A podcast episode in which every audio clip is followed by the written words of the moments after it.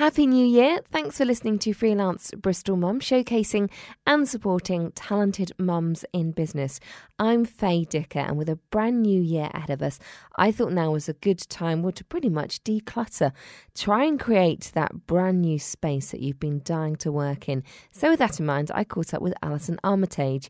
She's an interior designer who just has a real eye for detail and a practical head and know how too. In particular, she loves working with mums who work from home and just knows how to create the perfect living space. In fact, it would seem it's a gift that she's almost had from childhood. From a very young age, I, I don't think I could, on on um, record, say that I was a naturally tidy child because I don't think I was. I don't think my mum would ever say that I was. I mean, I was always interested in colour. And so the Christmas present that I wanted when I was a child was always those 91 rainbow felt tip pens. And I was always very good at jigsaw puzzles, way beyond my years. And I can remember as a child also moving the big heavy furniture around with my grandmother in her house those are the key things that I, I go back to and I remember. I mean, I've never studied Feng Shui. I think a lot of the principles of Feng Shui I do naturally.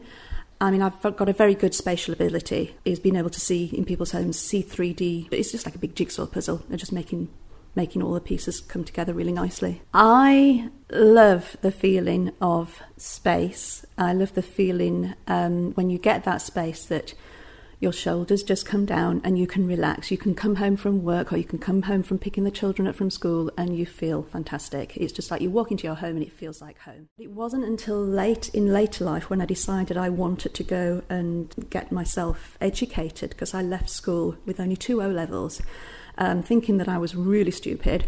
And it wasn't until I was so determined to go and get myself a degree that I was diagnosed as being dyslexic. And actually, it was that that got me organised because I had to be organised to get myself through the course. Even even though previous to that I'd moved on lots of occasions. I built my first home when I was 25.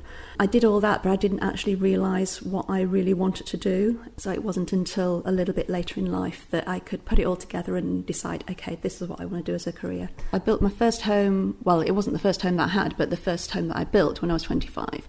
I guess from then on, I'd moved on lots of occasions. I'd bought and sold a lot of properties, and I seemed to be very natural at selling my homes. I guess in those days there wasn't the word staging, but actually staging them for sale. And it just seemed easy and natural to me. But I wanted to do it myself. So I took myself off on a City and Guilds and in soft furnishings and I learned how to do it all. And it was that, that was the, the key trigger because um, I just loved all the colours and all the textures of all the fabrics. It's just amazing. And after a couple of years, a, a few things happened, and I actually ended up doing um, a fine art degree. These are my paintings on the wall. So I did. I did a fine art degree. I did an interior design, interior architecture course, uh, PG Cert, and then I went on and did a master's degree in fine art. And at the time when I was doing all that studying, I had set up my own business and I was um, starting to do all the things, pulling it all together and trying to make sense of how I could serve other people doing it. I think over the years, I've obviously really enjoyed homes and putting homes together and everything connected with homes. I also have a great love of colour. I studied colour and specialised in colour for seven years. I, when I was always torn between the two, between the fine art painting and and the the homes. I was always torn between the two, I was going backwards and forwards all the time, and I just had to find a way of, do, of, of bringing it all together. But in actual fact, the the fine art studying really helped the interior design. It, I mean, now I look at spaces. Um, just like canvases in 3D, and it just feels so right everything that I do now just feels so right. I'm mindful of what I'm doing all the time. This house was gutted. I planned the storage before the walls went back up, so the storage has been planned and built in. What people need to think about when they first move into their, their home is the storage that they have. They need to think if that is working and if it's not, what can they do to make it work? And once they get that right, then everything else falls into place. Most people, understandably, don't think about the storage that they've inherited. They may think that they haven't got enough storage, but in actual fact, it, might be just that it's not the right type of storage. And so they live with it. And as more things come into the house, um, more things get pushed into the existing cupboards. And then eventually it starts spilling out. And it, it just starts feeling not right. starts, you know, draining your energy, making you feel lethargic, and it's just chaos. I guess you need to allow yourself the time and really um, make a plan of the whole of your home. So you, what you what you need to be aiming for is that divine living space. Think of each room, giving each room a purpose.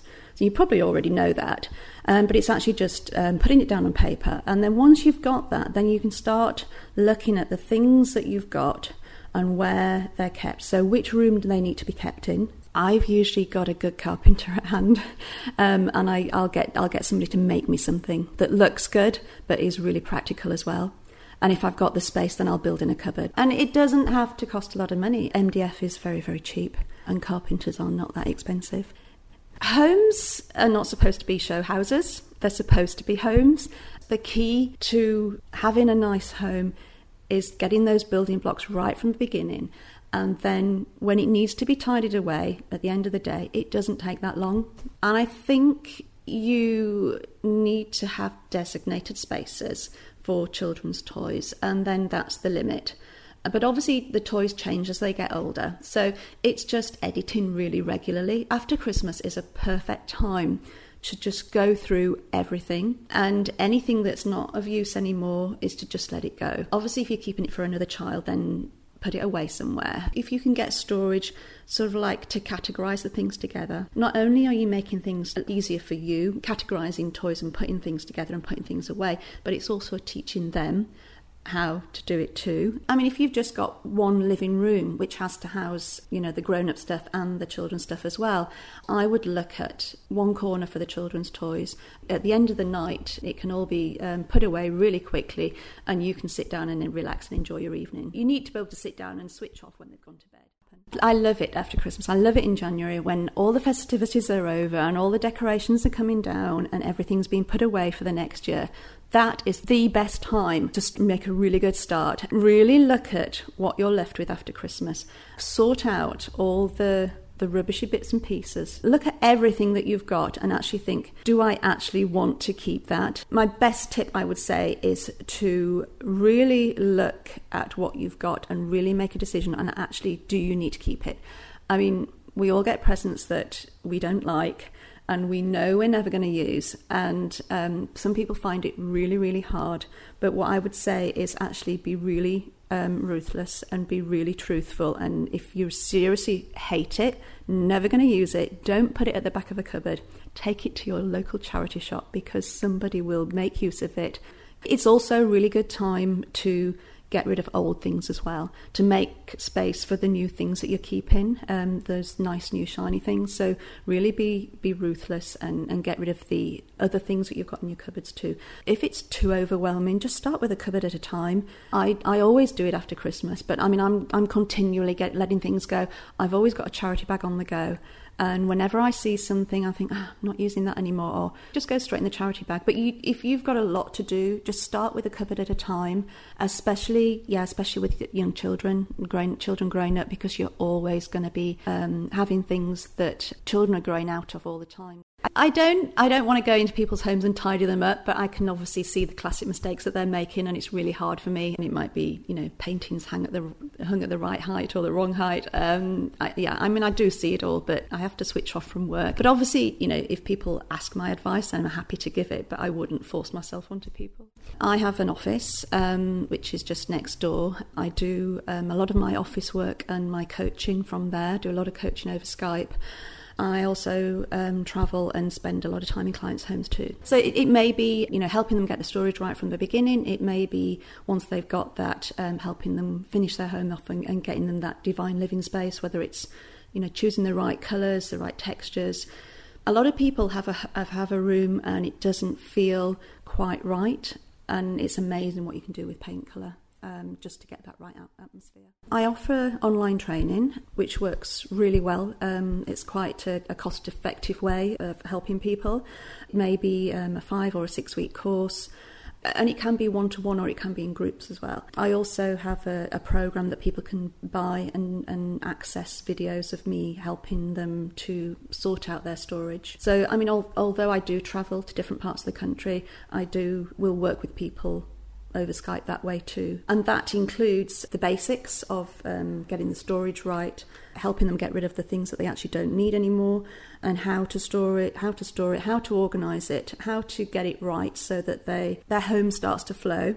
And then once we've got that sorted out, then we, we follow on with the interior design and getting their home feeling the way that they want it to be. One of the perks of my job is that the, the amazement that people have when I finished working with them, they are just they're just overwhelmed with excitement. To start with, they're overwhelmed because of the stuff they've got, and they don't actually believe that they can get it how they would like it.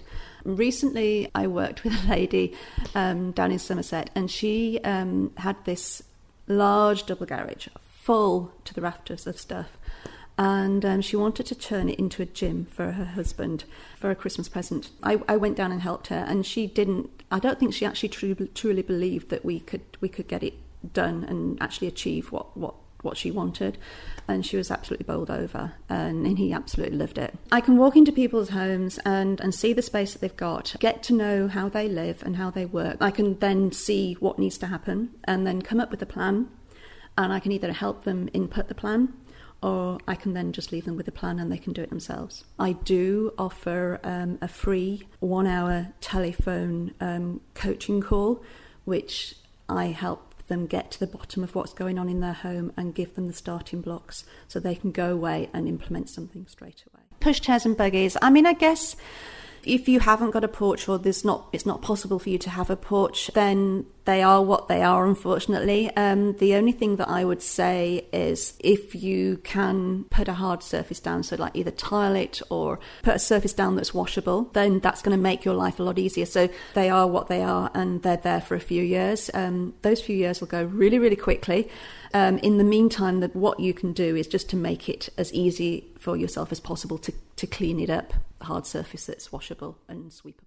My husband is not naturally neat and tidy. We've been married four years now. When I first met him, it was like utter chaos and disorganization. And the key to all this is what I've already said before is getting your systems in place, getting the right storage, and so that it's easy to put things away. He hasn't got a man drawer. Actually, no, he does. Yes, he does. In that basket down there, he, that, that's his basket and all his things going there. He has got a shed and a garage and he actually needs some help. The garage is well, we've not been here very long, just a few months. It, it, it's it just needs some organisation. So I'm I'm going to be out there helping him quite soon. I'm quite sure she'll have him licked into shape in no time. That was Alison Armitage there from Divine Living Space, and incidentally, uh, she's running a 21 day challenge at the moment. So if you want to help create the space of your dreams, do check out her website, divinelivingspace.com, then forward slash 21 days, and there is a free challenge for you to take her up on. Otherwise, well, I hope you enjoyed the podcast. And if there's something you'd like to get in contact with me for Freelance Bristol Mum, please do drop me a line hello at freelancebristolmum.co.uk.